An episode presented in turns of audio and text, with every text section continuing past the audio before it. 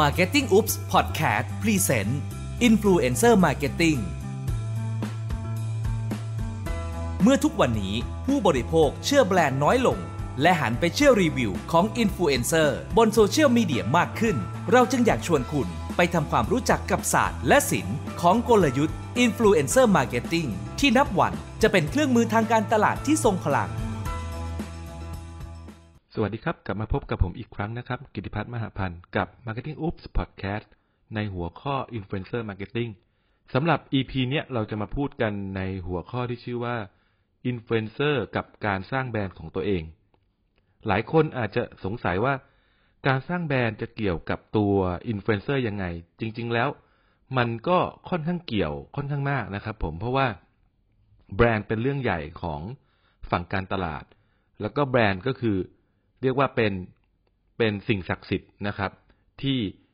ชาว marketer เนี่ยหวงแหนกันมากนะครับ การที่แบรนด์จะสร้างขึ้นมาได้เนี่ยมันต้องผ่านเวลาการลงทุนมาอย่างยาวนานนะครับ การที่เขาจะเอาแบรนด์ของเขาเนี่ยไปเกี่ยวข้องกับเรื่องอะไรก็แล้วแต่เนี่ยเขาย่อมต้องดูนะครับ ว่าแบรนด์ของเขาเนี่ยเหมาะกับสิ่งนั้นหรือเปล่านะครับ เพราะว่าอินฟลูเอนเซอร์เองก็ถือว่าเป็นแบรนด์รูปแบบหนึ่งเหมือนกัน ถ้าอินฟลูเอนเซอร์มีภาพลักษณ์ที่ ไม่ดี แบรนด์ส่วนใหญ่ก็คงไม่อยากจะเอาตัวเองไปเกี่ยวข้องหรือไป associate ด้วย คือแม้ว่าแบรนด์จะพิจารณาดูเรื่องเหล่านี้ครับ ไม่เข้มข้นเท่ากับเวลาแบรนด์เลือกพรีเซนเตอร์เวลาเข้ามาอยู่ในโฆษณาเนี่ย อาจจะไม่ได้เข้มข้นเท่า แต่ก็เป็นสิ่งที่เรียกว่าทั้งฝั่งแบรนด์แล้วก็ฝั่งอินฟลูเอนเซอร์เนี่ยควรจะใส่ใจในเรื่องนี้นะครับ ก่อนอื่นเนี่ยเรามาขอปูพื้นเกี่ยวกับเรื่องแบรนด์สักเล็กน้อยนะครับ ซึ่งเป็นสิ่งที่เป็นแก่นที่ basic ที่สุดเนี่ยเวลาเราพูดถึงเรื่องแบรนด์ ข้อแรกจำไว้อย่างหนึ่งว่าแบรนด์เนี่ยไม่ใช่ตราสินค้าไม่ใช่แค่โลโก้ แต่แบรนด์คือทุกอย่าง ผ่านทุกประสบการณ์ที่ผู้บริโภคมีนะครับ หรือออเดียนส์เนี่ยมีต่อเรานะครับ ซึ่งมันเป็นภาพจำที่ เขาจำเราได้นะครับ มันก็ถือเป็นแบรนด์สองแบรนด์เนี่ยไม่จำเป็นจะต้องเกี่ยวข้องกับตัวสินค้าหรือบริการเสนอเสมอไป แบรนด์สามารถจะเป็นทั้งบุคคล สถานที่องค์กรหรืออะไรก็แล้วแต่ ถ้าเราพูดถึงตัวบุคคลเนี่ย เราก็อาจจะนึกถึงเรื่อง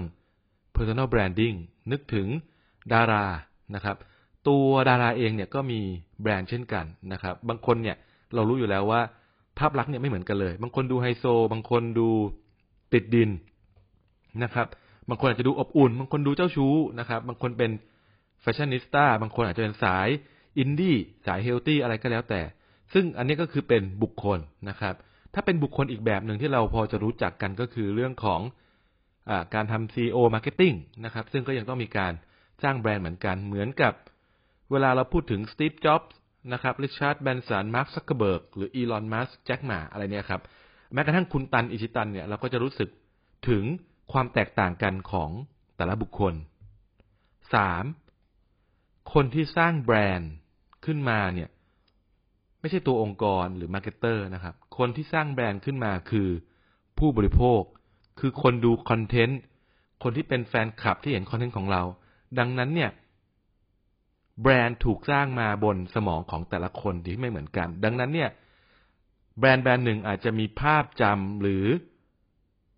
สิ่งต่างๆ ที่เขานึกถึงแบรนด์เนี่ยไม่เหมือนกันก็ได้นะครับ แบรนด์ที่ดีเนี่ยทุกคนจะมองเห็นภาพเนี่ยตรงตรงคล้ายๆ หรือตรงกันหมดพอสมควรสี่นะครับ ตัวแบรนด์เองก็มีหลายระดับนะครับ แต่ทุกระดับเนี่ยจะมีความเป็นตัวแทนอยู่เสมอ ไม่ว่าจะเป็น ระดับล่างสุดคือเป็นตัวแทนของ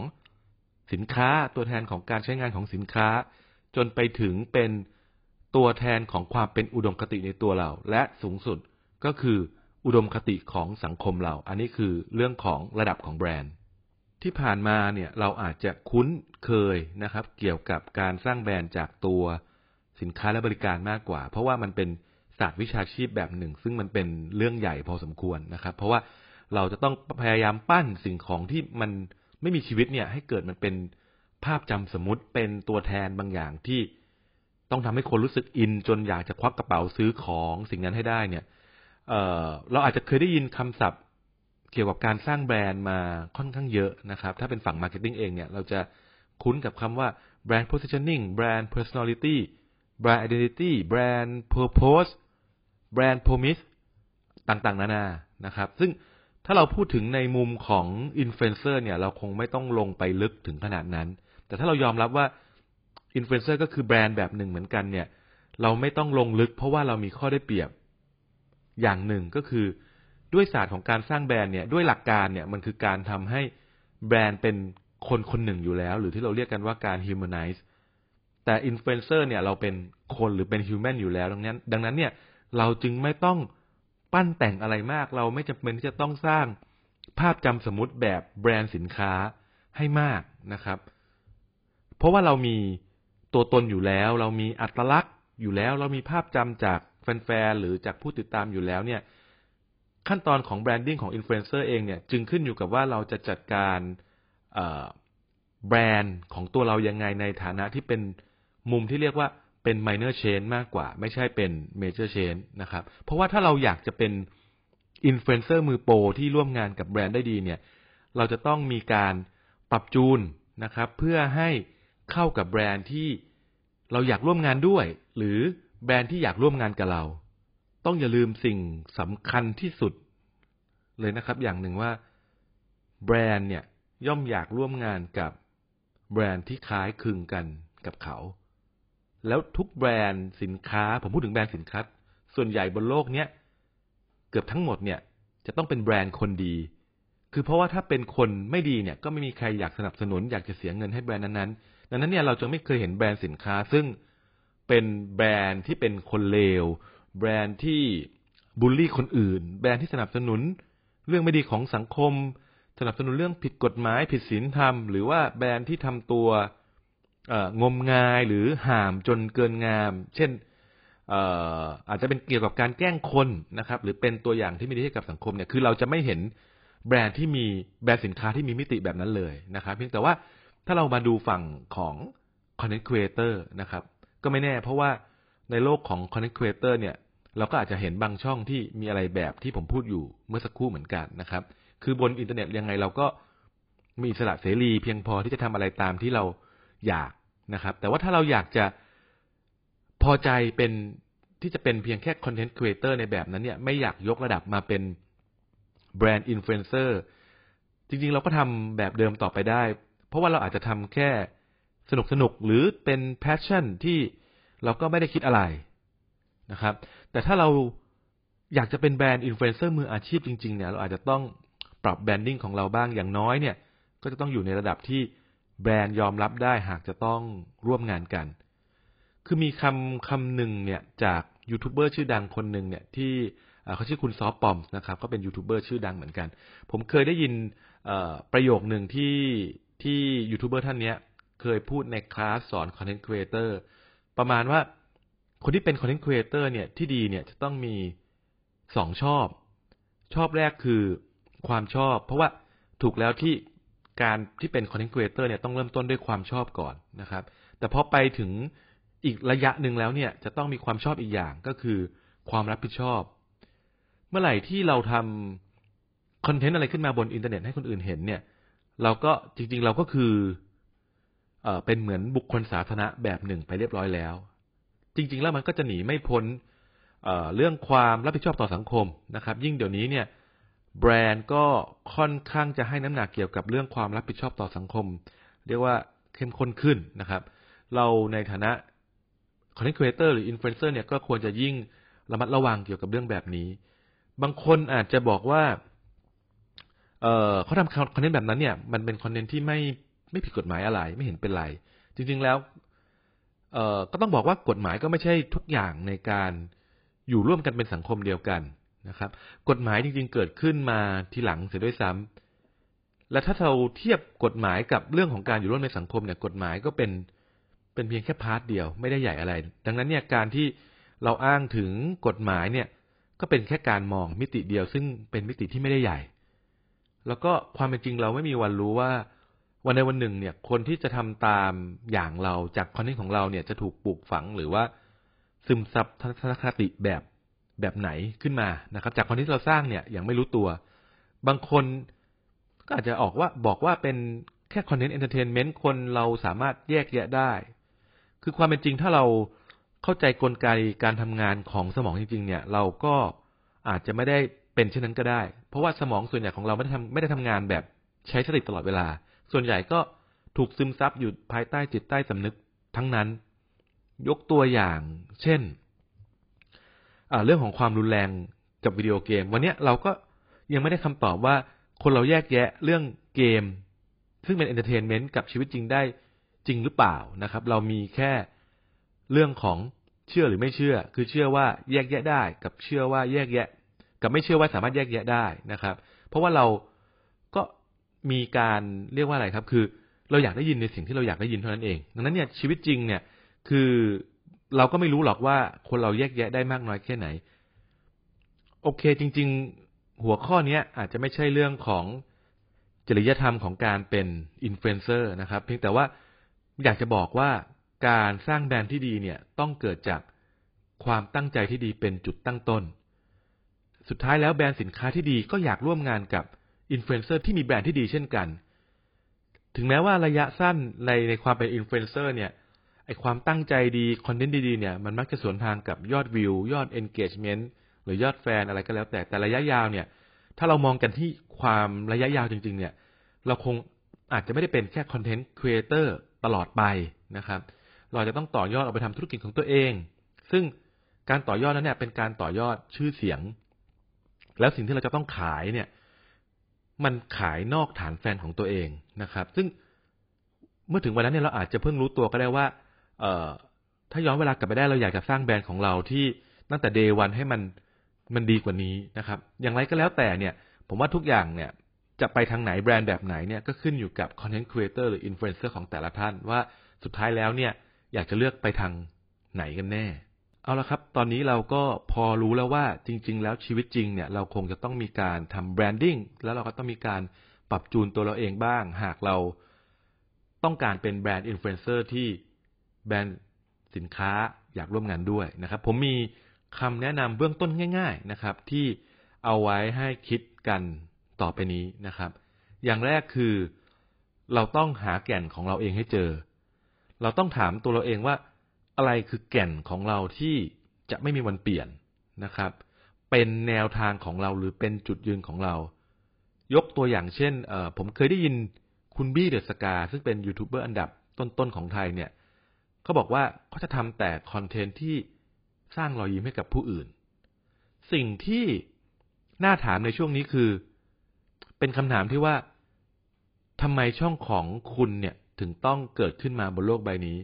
อันนี้ถ้าเป็นในในโลกของธุรกิจเนี่ยคือหลักคิดแบบ start with why ก็คือ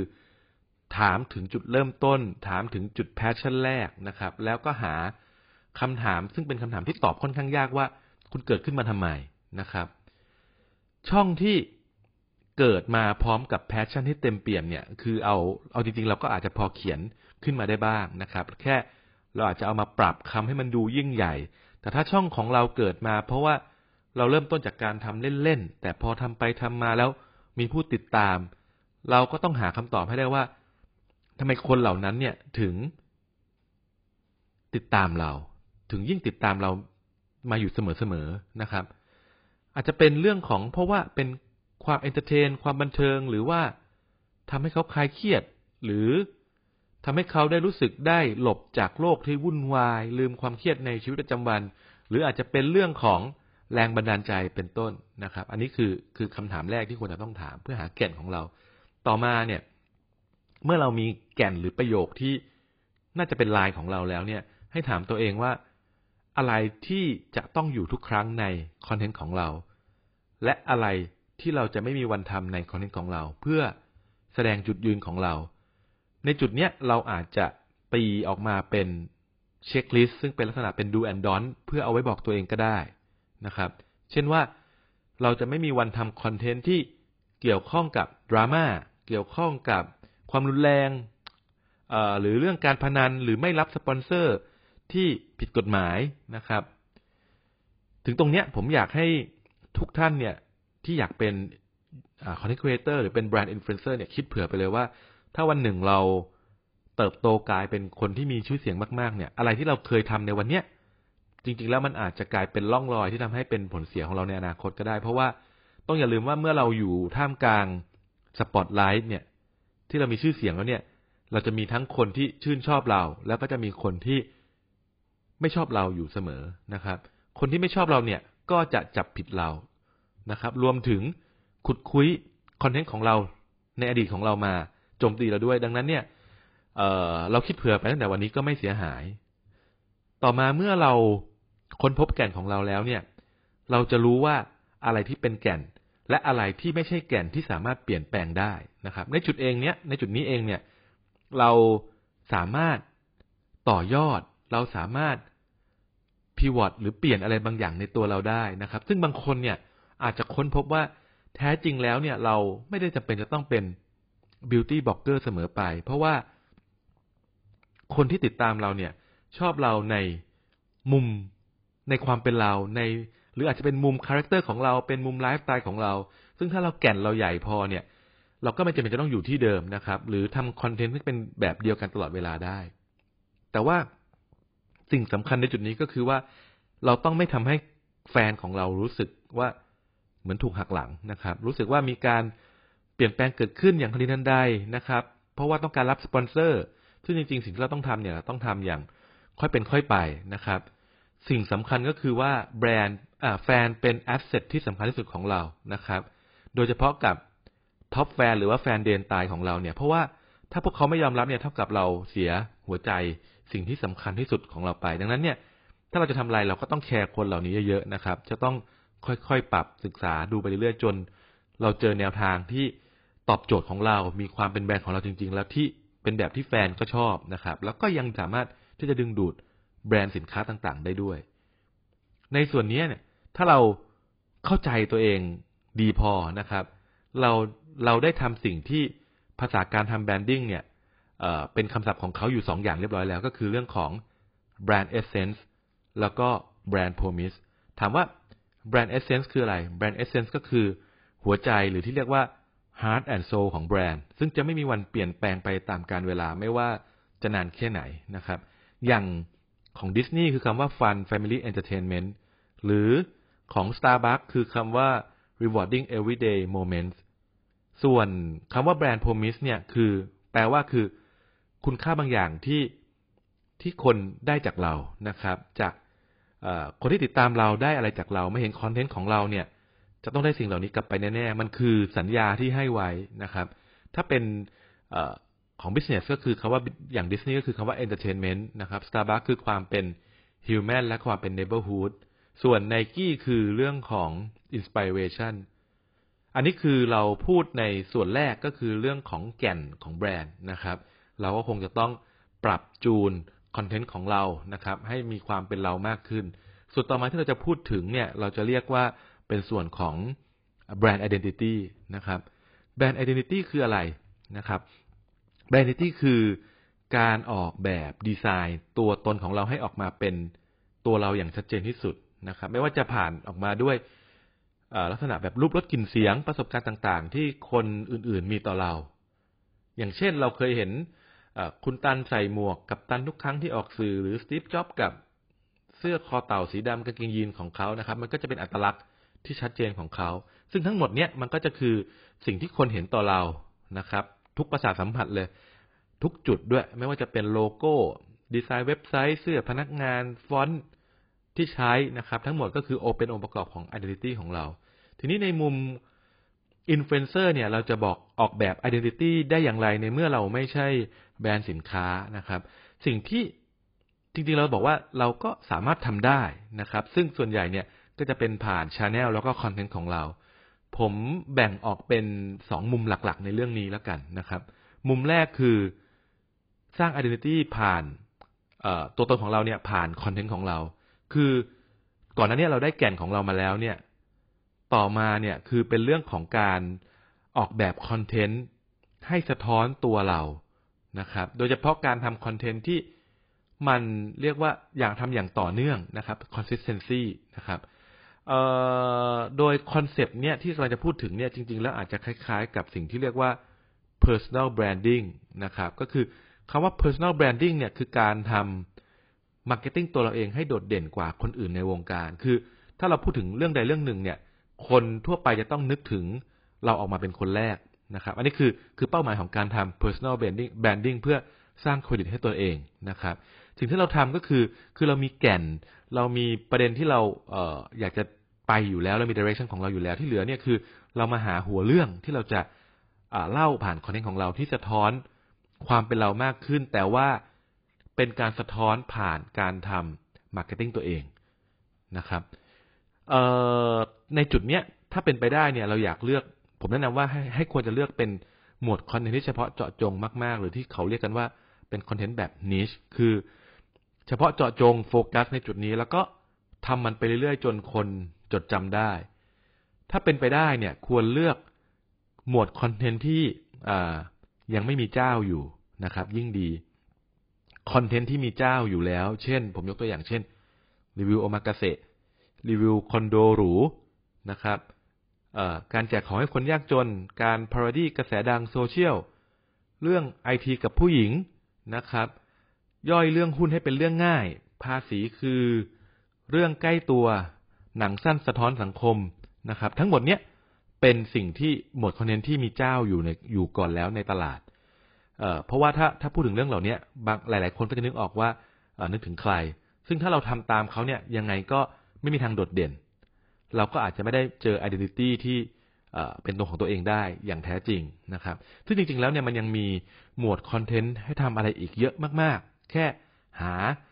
เส้นทางของตัวเองให้เจอนะครับ แล้วก็หลักการคือเราไม่ควรจะแมสเพราะว่าแมสเนี่ยคือไม่มีอะไรเลย แล้วก็แมสเนี่ยคือมีคนทำมาก่อนเยอะแล้ว เราจะต้องทำอะไรที่มันโดดเด่นในมุมเล็ก ๆ ของเรา อันนี้พูดถึงตอนอสมัยนี้นะครับ เมื่อกี้ก็คือมุมแรกก็คือการ ทำคอนเทนต์เชิง personal branding นะครับ มุมที่สองก็คือการปรับแต่งตัวตนของเราให้มีลุคที่ดี เพื่อดึงดูดแบรนด์หรือเอเจนซี่ที่มาพบเห็นแล้วอยากเปิดโอกาสให้เรามีโอกาสได้ร่วมงานกันสูงขึ้น คล้ายๆกับหมวดนี้เราจะคล้ายๆ กับคนที่แต่งตัวสวยๆหล่อๆครับ คือก็คือคนก็อยากหันมามอง อยากมาคุยด้วย วิธีการนะครับ ก็เหมือน อยากให้มองช่องของเราเหมือนเป็นเรซูเม่แบบหนึ่ง ที่อยู่ระหว่างกลางของความเป็นตัวตนของเรา แล้วก็ความ professional ถ้าถามถึงวิธีการเนี่ยเราก็จะสามารถแบ่งย่อยออกไปได้อีกก็คือหลังจากเนี้ยจะคือจะเป็นคล้ายๆ กึ่งเป็นทิปนิดนึง คือแบบแรกเนี่ย เราจะต้องปรับที่ feature แพลตฟอร์มของเราให้ดี อันนี้ก็ขึ้นอยู่กับว่าเราเป็นแบรนด์อินฟลูเอนเซอร์เป็น content creator ที่อยู่ในแพลตฟอร์มไหน เพราะว่าแพลตฟอร์มแต่ละอันเนี่ยมันจะมีจุดที่เรา customize ต่างๆ เนี่ยไม่เหมือนกัน ซึ่งหลักๆ เนี่ยเราควรจะตั้งคำถามตัวเองก่อนว่า เราให้ข้อมูลที่เพียงพอหรือยังเวลาคนมาเจอเรา เราใช้คำที่ดูดีน่าอ่านหรือเปล่า อย่างเช่นในทุกๆ แพลตฟอร์มเนี่ยมันจะมีช่อง bio ให้ใส่ description หรืออธิบายตัวเราสั้น ๆ เนี่ย คือเราได้ปรับข้อมูลตรงเนี้ยให้เข้าใจง่ายหรือยังว่าเราคือใครเราใช้ภาษาที่มันน่าดึงดูดหรือเปล่า หรือแพลตฟอร์มอย่างสมมติใครเป็นยูทูบเบอร์เนี่ย มันก็จะมีวิดีโอที่เราสามารถใส่ trailer ลงไปได้อยู่ในหน้าฟีเจอร์ เราได้ลงทุนทำกับ วิดีโอตรงนี้หรือเปล่า เพราะว่าวิดีโอเนี้ยมันเป็นการที่จะบอกอสมมติเพราะว่าเราบอกว่าเวลาคนที่เป็นคนแปลกหน้ามาเห็นเนี่ย หรือเจ้าของแบรนด์มาเห็นเนี่ยเขาก็จะสามารถเข้าใจเราในฟีเจอร์วิดีโอนี้ อันนี้เราพูดถึงว่าฟีเจอร์ต่างๆ เนี่ยเราสามารถที่จะปรับตัวเราเองให้มีลุคที่มันดูดี ดูโอเคได้นะครับ ที่เขาอยากจะสนใจเรา ข้อต่อมาคือ เราควรจะใส่ใจในเรื่องของ ถ้าคนสนใจเราแล้วเนี่ย เรามีช่องทางการติดต่อ ให้เขาหรือเปล่านะครับ ซึ่งบางคนเนี่ย ผมต้องบอกว่า ช่องเนี่ยก็ค่อนข้างใหญ่ดูดี แต่ว่าถ้าเราจะต้องติดต่อ ก็ไม่มีการให้ contact อะไรไว้เลย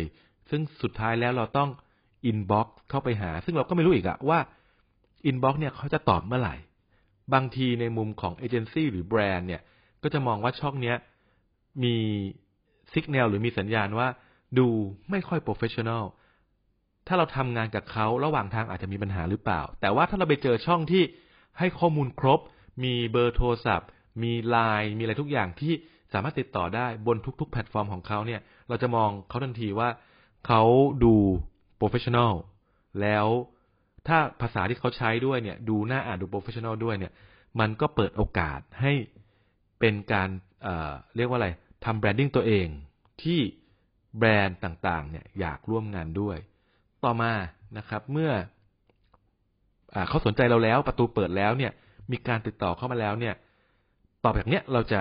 เข้าสู่โลกของฝั่งธุรกิจเต็มๆเลย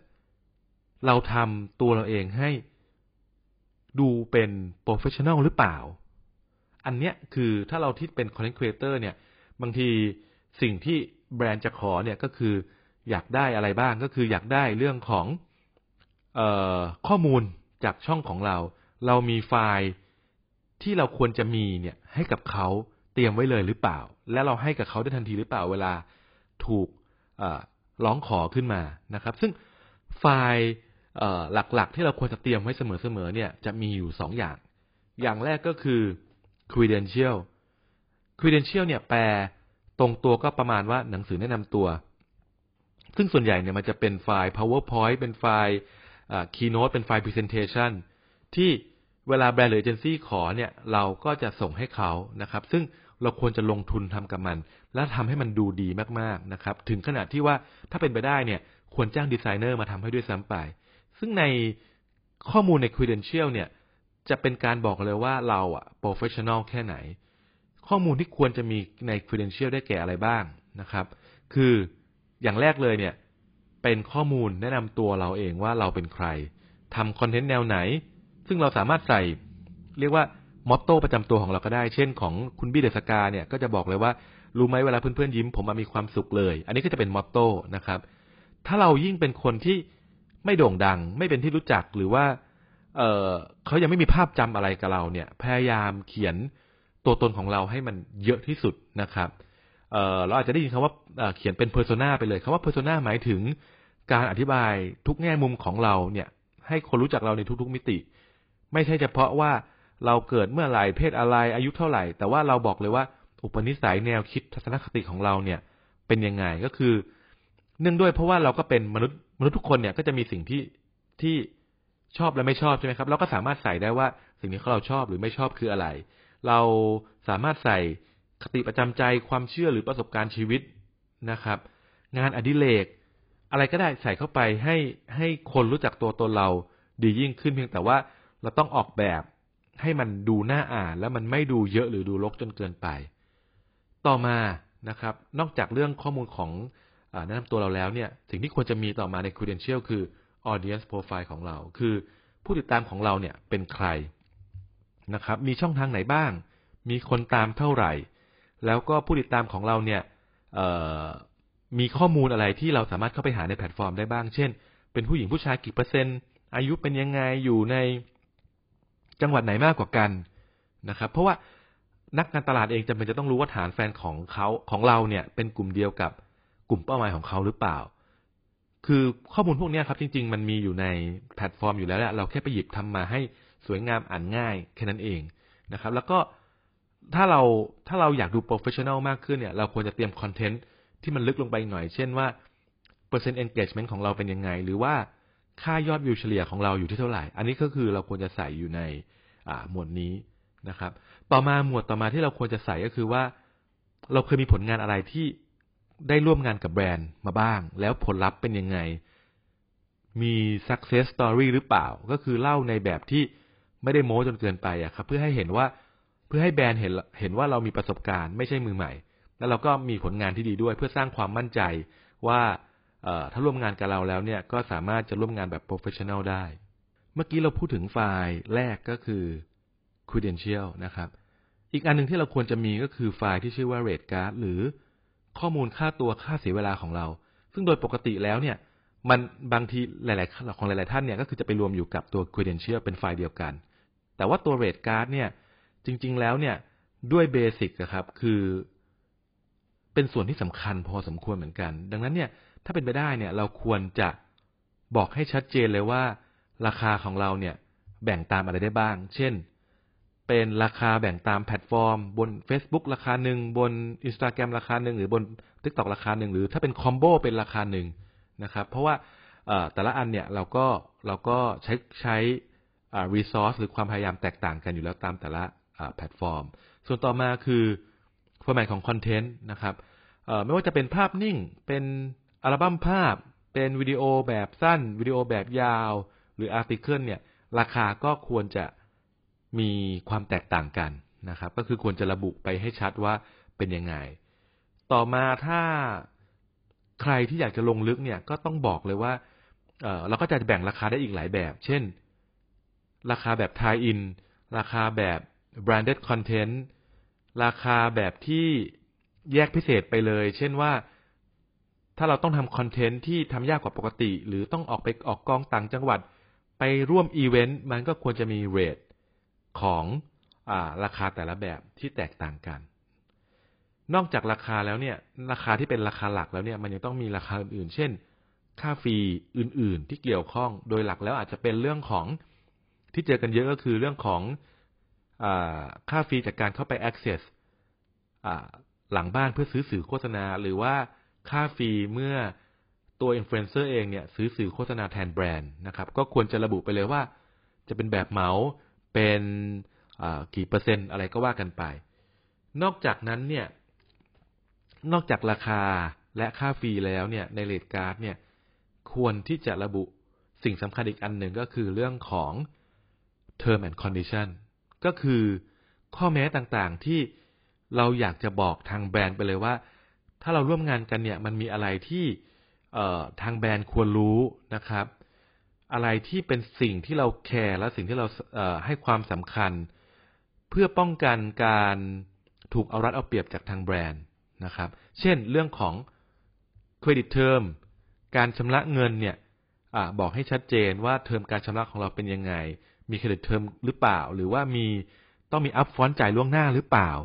หรือระยะเวลาที่เราทำคอนเทนต์แล้วจะเก็บไว้ในแพลตฟอร์มของเราเนี่ย มีกำหนดเวลาหรือเปล่าว่า กี่วันกี่เดือนกี่ปีแล้วเราจะลบออกไปนะครับ นอกจากนั้นเนี่ยมันก็อาจจะมี condition อื่น ๆ ที่เพื่อให้เกิดความแฟร์กับเรา แล้วก็เกิดความแฟร์กับแบรนด์ ที่ควรจะระบุให้ชัด เช่น การที่แบรนด์จะสามารถนำไฟล์เราไปใช้งานต่อได้หรือไม่ หรือนโยบายการรับงานของคู่แข่ง เพื่อที่จะบอกแบรนด์ว่าถ้ารับงานกับเราแล้วเนี่ย ภายในกี่วันเราจะไม่รับงานที่เป็นคู่แข่งทางตรง หรือว่าบอกให้ชัดไปเลยว่า งานประเภทไหนที่กลุ่มสินค้าประเภทไหนที่เราไม่สามารถร่วมงานได้นะครับ เพราะว่าเราไม่สบายใจในการรับงาน ทั้งหมดเนี่ยมันก็จะเป็นการที่บอกไปเลยว่าอะไรคือข้อแม้นะครับ ที่เราควรอยากจะให้แบรนด์รู้ ถึงแม้บางทีมันจะดูเยอะไปตั้งแต่วันแรก แต่เช่นเดียวกันกับก่อนหน้านี้ที่ผมพูดถึงคือ brief ที่แบรนด์ควรจะระบุให้กับอินฟลูเอนเซอร์เนี่ยก็ควรจะระบุให้ละเอียดและชัดเจนตั้งแต่แรก ฝั่งอินฟลูเอนเซอร์เองก็เช่นกันนะครับ ก็คือเราควรจะระบุให้ชัดเจนตั้งแต่แรกในเทอร์แม n คอนดิชันนี้เลยนะครับ ไม่อย่างนั้นเนี่ย มันจะเกิดปัญหาไม่ลงรอยกันและท้ายที่สุดเนี่ยมันจะต้องมีฝ่ายหนึ่งที่ win ฝ่ายหนึ่งที่ lose ระหว่างการทำงาน แต่ถ้าทั้งสองฝ่ายทั้งสองฝ่ายเนี่ยเรามีรายละเอียดและตกลงกันเรื่องนี้ตั้งแต่ตอน brief แล้วก็ตกลงเรื่องของเทอร์แม n คอนดิชันตั้งแต่วันแรกเนี่ย โอกาสที่จะเกิดข้อขัดแย้งเนี่ยมีน้อยนะครับ แล้วก็งานที่ออกมาเนี่ยก็จะ win-win กันทั้งสองฝ่าย อย่างที่บอกนะครับก็คือก่อนหน้านี้